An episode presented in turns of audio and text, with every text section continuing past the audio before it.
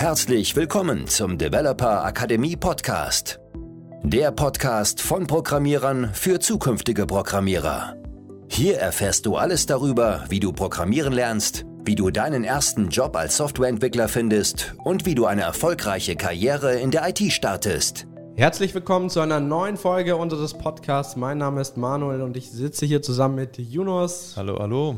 Und zwar geht es heute um das Thema, kann man nur Webseiten mit JavaScript machen? Beziehungsweise Yunus wird ganz oft gefragt, hey Yunus, du empfiehlst doch JavaScript als erste Programmiersprache. Warum empfiehlst du das? Damit kann man doch nur Webseiten machen, oder? Ja, das ist wirklich eine Frage, die ich sehr häufig bekomme und es stimmt, ich empfehle JavaScript immer als allererste Programmiersprache. Allerdings ist es, auch wenn JavaScript ursprünglich dafür gedacht war, heute eine Sprache, wo du halt viel mehr mitmachen kannst als nur Internetseiten, um den Loop jetzt gar nicht so lange offen zu halten. Du kannst mit JavaScript heutzutage nahezu alles coden und es wird für ganz viele verschiedene Sachen hergenommen. Okay, für was kann man das noch verwenden, außer jetzt zum Beispiel für eine einfache Webseite? Zum Beispiel für Apps. Wenn du dir Instagram zum Beispiel anguckst, das ist auch mit JavaScript gemacht, ja, um mal eine App zu nennen. Okay, also du kannst auch mobile Apps damit bauen, zum Beispiel mit ähm, React. Ja, da gibt es äh, ein spezielles Framework auch dafür, React Native. Und äh, ansonsten ist es ja auch so, dass äh, man mit JavaScript noch Backend schreiben kann. Ist das so? Genau, also um das mal zusammenzufassen, warum denken das so viele Leute? Ursprünglich war es tatsächlich so, dass JavaScript eine Programmiersprache war, um Internetseiten dynamisch zu machen. Das heißt, Internetseiten hatten Anfang der 90er Jahre halt nur Inhalt, ja, und du hattest halt viel passiert, du ja. konntest nichts anklicken. Du hattest einfach nur Informationen auf einer Seite, die immer gleich waren und sich nie verändert haben. Und mit JavaScript konntest du dann halt Logik reinbringen, dass du halt verschiedene Buttons hattest, dass du ein Login hattest, dass du halt Sachen anklicken konntest und dass dann halt immer was anderes auf dieser Seite angezeigt wurde. Und mit der Zeit weil das Internet sehr gewachsen ist und jede Firma heutzutage eine Internetseite hat, hat nahezu jeder Entwickler JavaScript gelernt.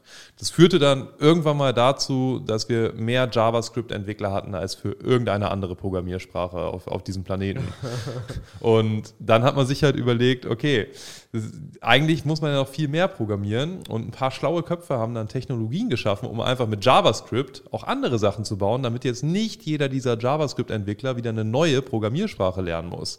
Denn ähm, auch für Leute, die erfahrene Programmierer sind, ist es trotzdem Arbeit, sich dann wieder eine neue Programmiersprache reinzuarbeiten. Mhm. Und ab und zu musst du trotzdem mal einen Algorithmus schreiben, musst mal ein Skript zur Automatisierung schreiben. Also man kann auch Scripting machen, man kann Backends mit Node.js als Framework schreiben. Genau, und auch Apps werden ja immer wichtiger. Heutzutage hat auch nahezu jede Firma eine App da draußen und dann hat man irgendwann mal bei Facebook gesagt, hey, lass uns doch React Native zum Beispiel schaffen, ja, um nur ein JavaScript-Framework zu nennen, womit man Apps bauen kann. Es gibt auch verschiedene andere, Native Script zum Beispiel von mhm. Google und, und, und Angular gibt es auch, ja. Ähm, und jetzt kann man halt auch mit JavaScript Apps machen, kann Automatisierung machen, kann Backend schreiben und viele andere Sachen. Ich habe sogar Leute gesehen, die haben künstliche Intelligenz schon mit, mit JavaScript geschrieben.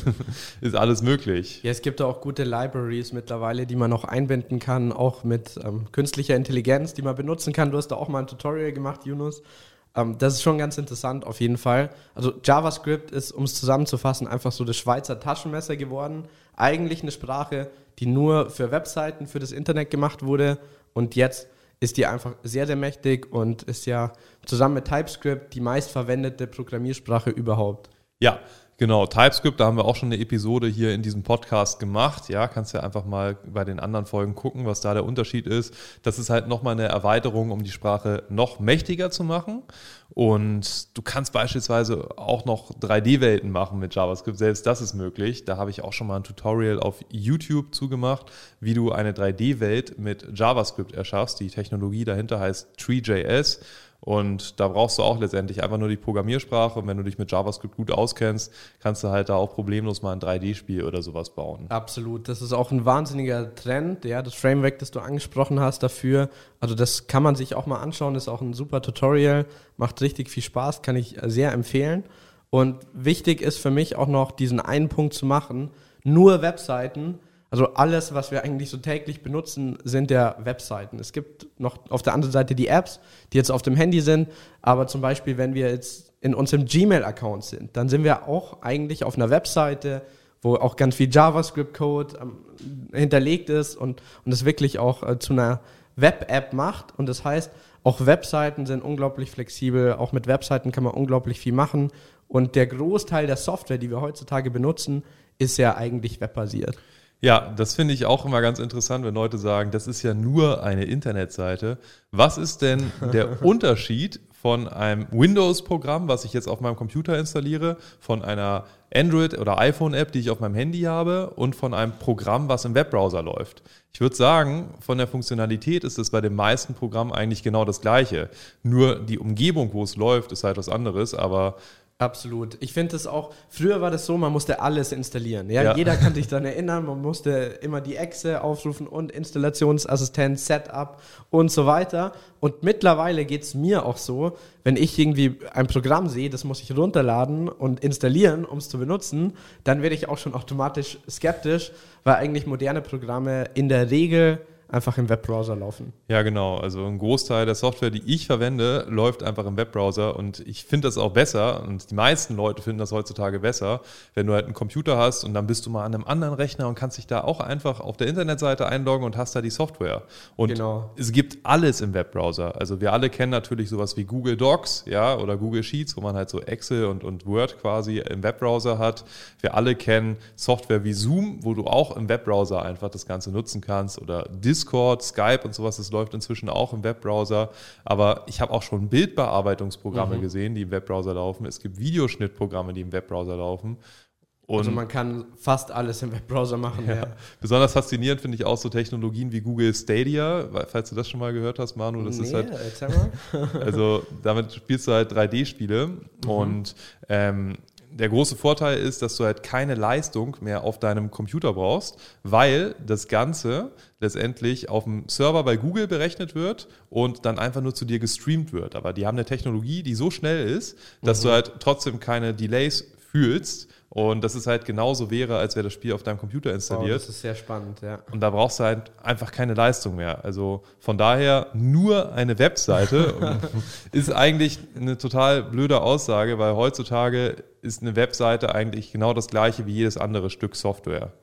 Jo, Jonas, ich glaube, du hast die Frage jetzt mehr als beantwortet. Vielen Dank. Und ich freue mich auf die nächste Podcast-Folge mit dir. Ja, ich mich auch. Schaltet gerne nächstes Mal wieder ein.